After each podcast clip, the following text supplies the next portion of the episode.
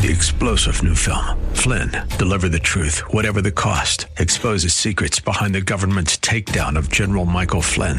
Flynn knew what the intel world had been up to. He ordered the first audit of the use of contractors. This set off alarm bells. He told the truth. He was the most dangerous person for Donald Trump to hire. They had to get rid of Flynn.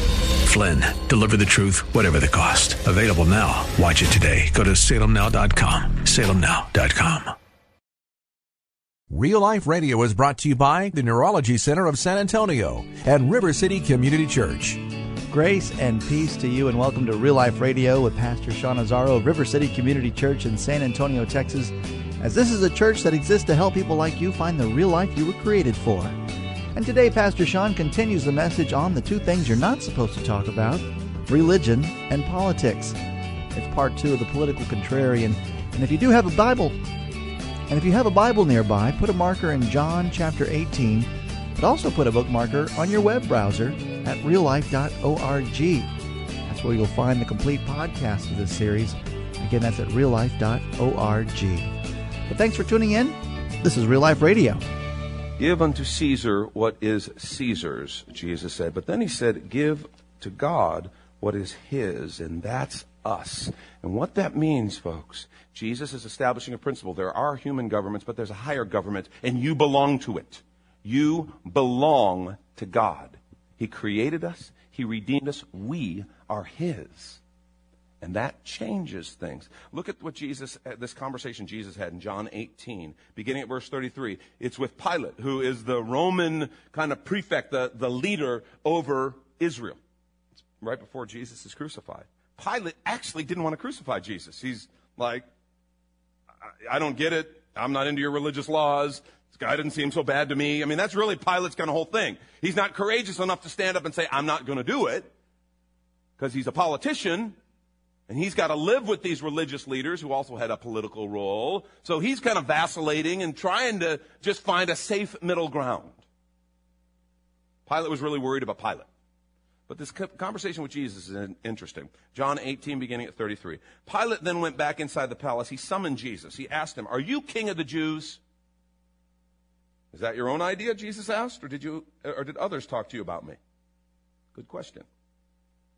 Am I a Jew? Pilate replied. It was your people and your chief priests who handed you over to me. What is it you've done? Listen to what Jesus says. My kingdom is not of this world. If it were, my servants would fight to prevent my arrest by the Jews. His kingdom, his servants. But now my kingdom is from another place. You are a king then, said Pilate. Jesus answered, You're right in saying I'm a king. In fact, for this reason I was born and I came into the world to testify to the truth. Everyone on the side of truth listens to me.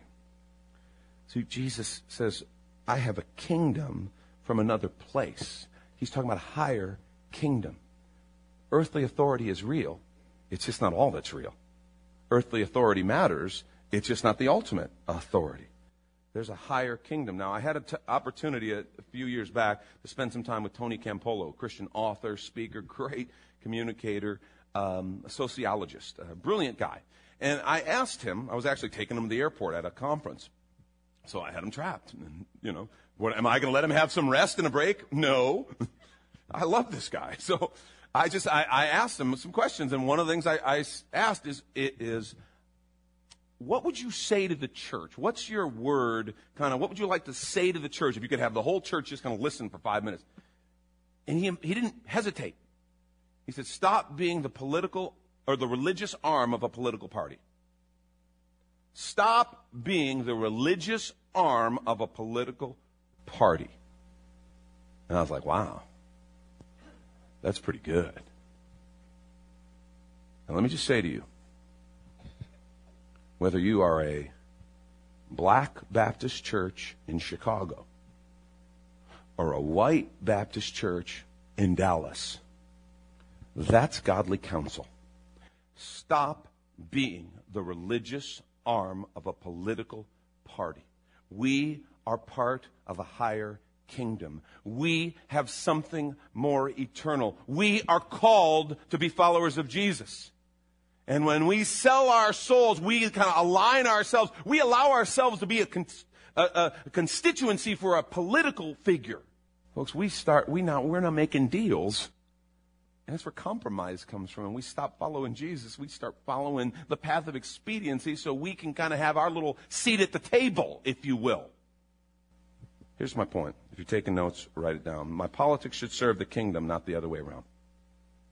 My politics should serve the kingdom, not the kingdom serving my politics. The story of what happened in the church in Germany before World War I as Hitler came to power is one of the most embarrassing, um, tragic stories in church history. It really is. And the church, again, it wasn't that any, there wasn't a significant movement in the church at all that really liked Hitler or his policies. At first, Hitler came in, you know, kind of small step, small step, but they began to notice something's not right. One of the first things they did is began to say, um, you can't have. They, they created this, this kind of ministry of religion under the Third Reich. And one of the things they did, you can't have Jews be confessing members of the church if you're going to be an approved church in Germany. Well, it wasn't just new converts, it was there were Jews who were family members, they were co workers, they'd been baptized, they'd accepted Christ, they were Christians. They'd accepted Christ, and they're now, the churches are being put in a place of having to kind of decide are we going to enforce this? And sadly, most of them did. And they did it saying, well, we'll create churches for Jews. We don't want to fight with the government. And it was done under this kind of go along to get along. And the farther it went, a small but vocal group of leaders began saying, guys, do you see where this is going? The leaders who were appointed to this ministry of religion were anything but Christian. But unfortunately, much of what was done was couched in religious terms to try to dupe the masses. And for a number of years, it worked. And it led Germany down one of the most horrible holes history's ever seen.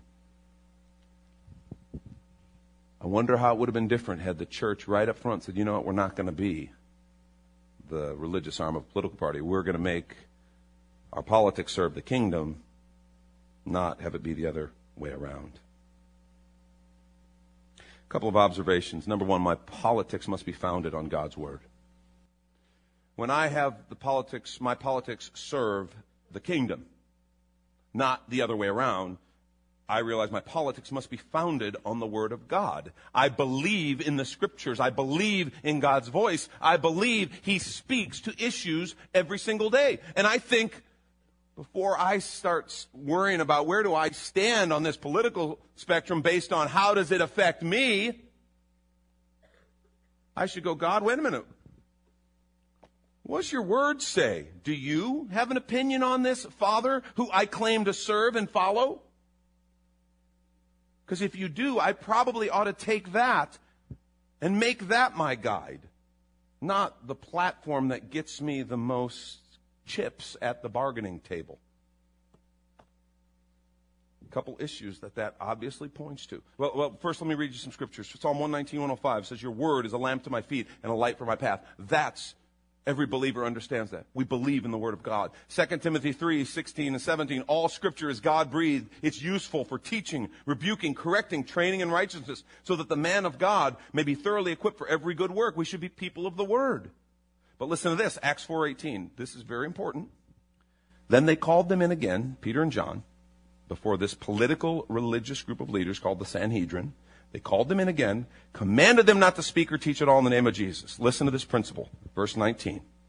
But Peter and John replied, Judge for yourselves whether it's right in God's sight to obey you rather than God. For we cannot help speaking what we've seen and heard. Peter and John entered into what is called civil disobedience when the government goes so far astray that it now requires that you disobey the law of God. That you disobey what the scripture t- is teaching. And they entered into what's called civil disobedience. Now understand, when you enter into civil disobedience, and there is a time, many of the Christians in Germany figured out, some way too late, we need to enter into civil disobedience. Understand, you're still under the government. You're still under the law. But what they did was they suffered the consequence of the law. And many it cost them their lives. Peter and John, ultimately, it cost them their lives. Here's what the scripture says about a couple hot button topics, and this is where our, our perspectives, our viewpoints are drawn from, not from the winds of change in the political spectrum. On the issue of abortion, Psalm 139, 15, 16 says, My frame was not hidden from you when I was made in the secret place, when you, I was woven together in the depths of the earth. Your eyes saw my unformed body. All the days ordained for me were written in your book before one of them came to be. Scripture says life begins at conception. You're listening to Real Life Radio, a service of River City Community Church, and we want to thank you for listening right now as this program would not be possible were it not for the generous support from the Neurology Center of San Antonio and Dr. Ann Bass. Located at 1314 East Sonterra, Suite 601. The phone number is 490-0016. And again, we say thank you so much to Dr. Ann Bass. We'll be right back in one minute with more of this message called The Political Contrarian. And this is Real Life Radio. Hi, I'm Sean Azzaro, pastor of River City Community Church. I want to invite you to a new series of messages beginning on September 11th. It's called Downgraded Embracing Financial Reality. Our nation recently went through a financial downgrade that has shocked our markets as well as a whole lot of people. Financial problems aren't just a government thing, they impact individuals and families as well. We're going to address the things that got us here, as well as some great biblical wisdom that'll get us out. River City is a church for real life, and this topic is as real life as it gets. Don't miss this series of messages called Downgraded Embracing Financial Reality, starting on September 11th. River City is located one half mile inside of 1604 on Redland Road in Jones Maltsberger. Sunday service times are 8, 9.30, 11.15, and of course our 111 coffee house service. At 11:15, we even have translation headsets for our Spanish-speaking friends. River City is a multi-site church and also has campuses in New Braunfels and Northwest San Antonio. Go to reallife.org for more information, and we'll see you on the road to real life. Welcome back, and we return to Pastor Sean Azzaro of River City Community Church, and this is Real Life Radio. On the issue of abortion, Psalm 139, 15, 16 says, My frame was not hidden from you when I was made in the secret place, when you, I was woven together in the depths of the earth. Your eyes saw my unformed body. All the days ordained for me were written in your book before one of them came to be. Scripture says life begins at conception. Any good geneticist says life begins at conception, folks. I don't care if it's politically correct. We're pro-life because I don't create life. God did. I'm a follower of Jesus. I have to be. And that, man, that, that's why we work with groups like the Pregnancy Care Center because those folks do such a great job and we want to partner with them helping to support women who make the difficult decision to keep their child. Or to counsel women who had to, had to go through that and made the choice to have an abortion and are now dealing with the guilt and the consequence of that. And helping come alongside those women and say, you know what? It's not the end of the world. It's not the unforgivable sin. God loves you, and God has a plan for you. It's not over. And bring a word of hope and peace, even in a tough situation. But, folks, we don't get to just say, well, a lot of people disagree, so let's go along. It doesn't even make sense. Scripture's real clear. Life begins at conception. And, folks, good science and common sense will tell you, yeah, life begins at conception. And people go, well, what about the tough situation some of those kids are born into? Doesn't that play into it? Isn't there a time when abortion's the best option? Uh, okay, let's take that to its logical conclusion. There's two year olds in some really tough situations. You're going to abort them? Yeah, well, they're self sustaining. And not any two year old I know. Is, is it okay to kill a two year old because he's in a tough situation? Is that the answer? Or do you try to deal with this tough situation? How about, how about one? Six months? Three months? Let's go into the womb. One month before birth? Four months before birth? I mean, wh- where's your line? Uh, understand, whatever, wherever your line is, it's totally arbitrary unless it is at conception. You're just making it up. I have a sonogram picture of my daughter Lauren sucking her thumb, and in that in that conversation of you know, well, it's just a piece of tissue. I, I, I hold it up. Who told this piece of tissue to suck her thumb? Because that's the only piece of tissue in body that even has a thumb, first of all. But look at her sucking on it because she wanted to. And just because she's breathing through an umbilical cord instead of through her nostrils doesn't take away the value of her life.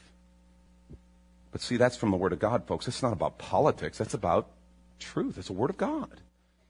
We've talked a lot about homosexuality in, in, our, in our congregation. We want to be a place where, where people who, we're, we're all sinners.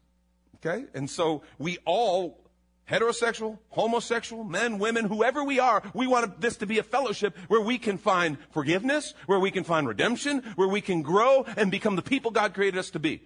Right? But if you are expecting us to say homosexuality is not sin, you're going to have a problem. Because that's not what the scripture says, and we're going to stand on what the scripture says. We think that's actually good news for homosexuals. You're free to be whoever God created you to be. You're free to be the person that God made you to be, according to your gender. We're not bound by our desires. I've talked about that a few weeks ago. I don't need to go into that. Romans 1, 24 27 says, Therefore God gave them over to sinful desires of their heart, to sexual impurity, for the degrading of their bodies with one another. They exchanged the truth of God for a lie and worshiped and served created things rather than the Creator, who is forever praised. Amen. Because of this, God gave them over to shameful lusts. Even their women exchanged the natural relations for unnatural ones. In the same way, the men also abandoned natural relations with women and were inflamed with lust for one another. Men committed indecent acts with other men and received in themselves a due penalty for their perversion. People ask, does the Bible actually say homosexuality is wrong? Yes, it does. It's not the only sin. It's not an unforgivable sin. It's just one of a long list that will kill us and separate us from God and hurt us. And so, the problem with this, the reason this is different, reason we talk about homosexuality like this is because culture is trying to say, no, no, it's not a sin. Y- yes, it is. Our politics has to be based on the Word of God. Caring for the poor. We believe in caring for the poor. Galatians 2.10. All they asked was that we should continue to remember the poor, the very thing I was eager to do. We want to be people who care for the poor. Second Thessalonians 3.10 gives us some instruction. For even when we're with you, we gave you this rule. If a man will not work, he shall not eat. Most people want to help care for the poor. Where we divide, where we're divided is what's the best way to accomplish that. Understand that. But folks, we got to be about helping the poor. The environment. I'm, I'm, running out of time. Let me just give, uh, you can read Romans, uh, Genesis 1, 28 through 30. Talks about God blessing man, saying, utilize the earth. I gave it to you. Rule over it. Subdue it. And then Genesis 2.15, the Lord took the man and put him in the Garden of Eden to work it and take care of it. You want to know the scripture's teaching on the environment? Care for it, but don't worship it. Okay? Use it, but don't abuse it. That's what the scripture says about. The scripture talks about all these issues, folks. My politics should serve the kingdom, not the other way around. Second, very important point. I must reject the us versus them paradigm, and this is huge. This is huge. I must reject the us versus them paradigm. And boy, you're, you, now you're getting contrarian. Because listen to what the scripture says. Uh, 2 Corinthians 5, 18 through 20. All this is from God who reconciled us to himself through Christ and gave us the ministry of reconciliation. That God was reconciling the world to himself in Christ, not counting men's sins against them. And he's committed to us the message of what? Reconciliation.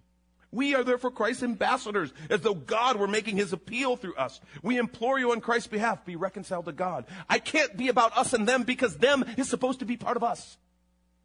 Do you realize that? If I have this political us and them thing, I am now going to make myself absolutely ineffective at reaching a whole group of people that Jesus loves and died for.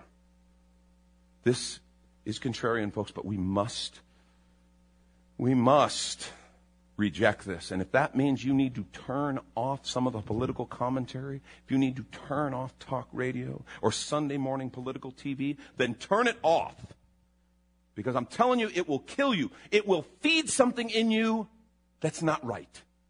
If you can listen to it and not have this kind of angry us and them thing happen, great. Knock yourself out, rock and roll. That's good. I struggle. I used to listen to a lot of talk radio, a lot of political stuff. I had to back off because I found, you know what? I'm always mad when I do that. And I'm mad at them because they're idiots. I'm not an idiot.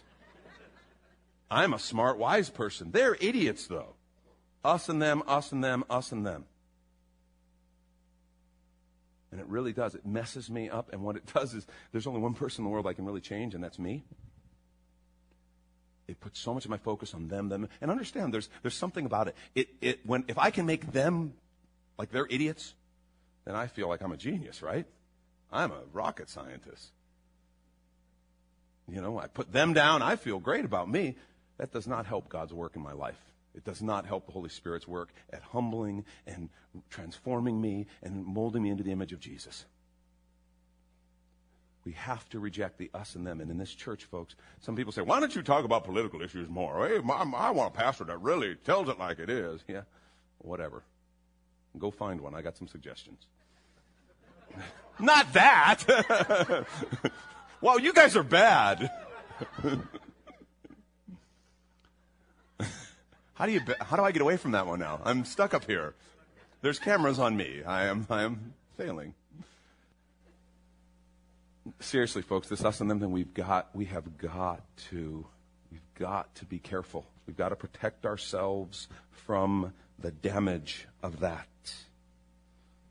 You've heard of Westboro Baptist Church, Topeka, Kansas, a small family who, I mean, they're listed as a hate group because they, they have, what is their website? GodHatesFags.org?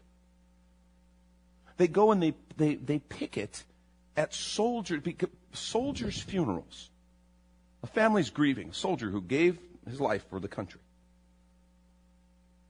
And they will picket that person's funeral, taunting and spewing hate saying that soldier's just, death is justified because it's God's judgment on America, because God hates America because of homosexuality. I'm embarrassed that they're called a church. I'm embarrassed that they're more famous than like some really great churches. Everybody knows their name. There's great churches out there that nobody knows their name. And folks, so we got some damage control. We really do. We must refuse the us and them. And right now, it doesn't mean we compromise truth. That doesn't mean we compromise truth in the least little bit. And if someone wants to reject me because of what I just said about abortion or homosexuality, well, that's their business. I understand how it's a hard issue, and I understand why they may not want to be around me if I'm going to take a strong stand on that. I'm going to stand on what the Scripture says. But I can't be about rejecting and doing the us and them thing because it will totally make me ineffectual. The ministry Jesus said that he gave me of reconciliation. And what God's trying to do is reconcile the world to himself. And politics should serve the kingdom, not the other way around. And last, I'll close with this. My politics should always have an eye on eternity. This is really important. Really, really, really important. My politics should always have an eye on eternity. Hebrews 11, 13 through 16, talking about people of faith, people of God. All these people were still living by faith when they died. They didn't receive the things promised. They only saw them, welcomed them from a distance. They admitted they were aliens and strangers on earth. People who say such things show they're looking for a country of their own. If they'd been thinking of the country they'd left, they would have had opportunity to return. Instead, they were longing for a better country, a heavenly one. Therefore, God's not ashamed to be called their God, for he's prepared a city for them. Folks, this, this is really heavy here. Because something in us longs for utopia and we think America is it. And it's not. America's awesome. I'm grateful for America. We've enjoyed this unique little slice in world history where the church has flourished because some of our founding fathers had the, the foresight to establish a, a place where the government couldn't establish a church, where the government couldn't go and set up and define the church. The government couldn't regulate the church. So the church was free. It's been free. Not that that's not under attack in a lot of places, but the church has been fairly free in America. And because of that, this country's had a high percentage of people following Jesus Christ and professing faith in Him and has had a whole lot of blessing. It's been a friendly place to be a Christian last couple hundred years in America. That is an anomaly in world history. It's actually an anomaly in the world today. And we've enjoyed it. This is not the utopia we were created for. It's called heaven. We must keep our eye on eternity. And understand something, folks. Um, if your patriotism is a stronger draw and anchor and sense of loyalty in your soul than your spirituality, you have a problem. And I, man, I, I know it's tough because, man, we want to be patriots. But understand, everything in this world comes and goes, it fades. Nations rise, nations fall, United States included. The kingdom of God is forever. Let our politics have an eye on eternity. This is not our home. My politics serve the kingdom, not the other way around. And I just want to challenge us to keep that straight because it will so change. We will really be contrarian as we engage in the political process, as we vote, as we enter the discussion. We should do all those things. We just need to do it with the right perspective. Let me pray for us. Lord, thank you for your word. Thank you for your grace. Help us to be people who participate in the political process, but participate like you, participate from your perspective. We honor you and we thank you in Jesus' name. Amen. You've been listening to Real Life Radio, a service of River City Community Church. As next week on this station, Pastor Sean will continue the series with a message called The Contrarian Leader. But you're more than welcome to visit River City Community Church, located at the corner of Jones Maltsberger and Redland Road, about a half mile inside Loop 1604 on the north side of San Antonio. And for more details and directions and service times, just go to reallife.org. If you'd like to call the church, the number is 490 5262. As Real Life Radio is a service of River City Community Church and underwritten this week by Dr. Ann Bass of the Neurology Center of San Antonio. Thank you so much for listening. We hope you join us again next time for more Real Life. Three star general Michael J. Flynn, head of the Pentagon Intelligence Agency, knew all the government's dirty secrets. He was one of the most respected generals in the military. Flynn knew what the intel world had been up to. He understood its funding. He ordered the first audit of the use of contractors. This set off alarm bells. The explosive new documentary, Flynn, Deliver the Truth, Whatever the Cost, and covers the facts behind this scandal. Flynn told the truth. He was the most dangerous person for Donald Trump to hire. I find out the worst enemy that I'm going to face in my life is right here in America. They took my assessment and they wanted me to change it. And I was like, I'm not changing it. They had to get rid of Flynn. With in depth interviews, archival footage, and never before seen personal records of the man behind the headlines. I just felt like I was drowning. Flynn, deliver the truth, whatever the cost. Available now. Watch it today. Go to salemnow.com. Salemnow.com.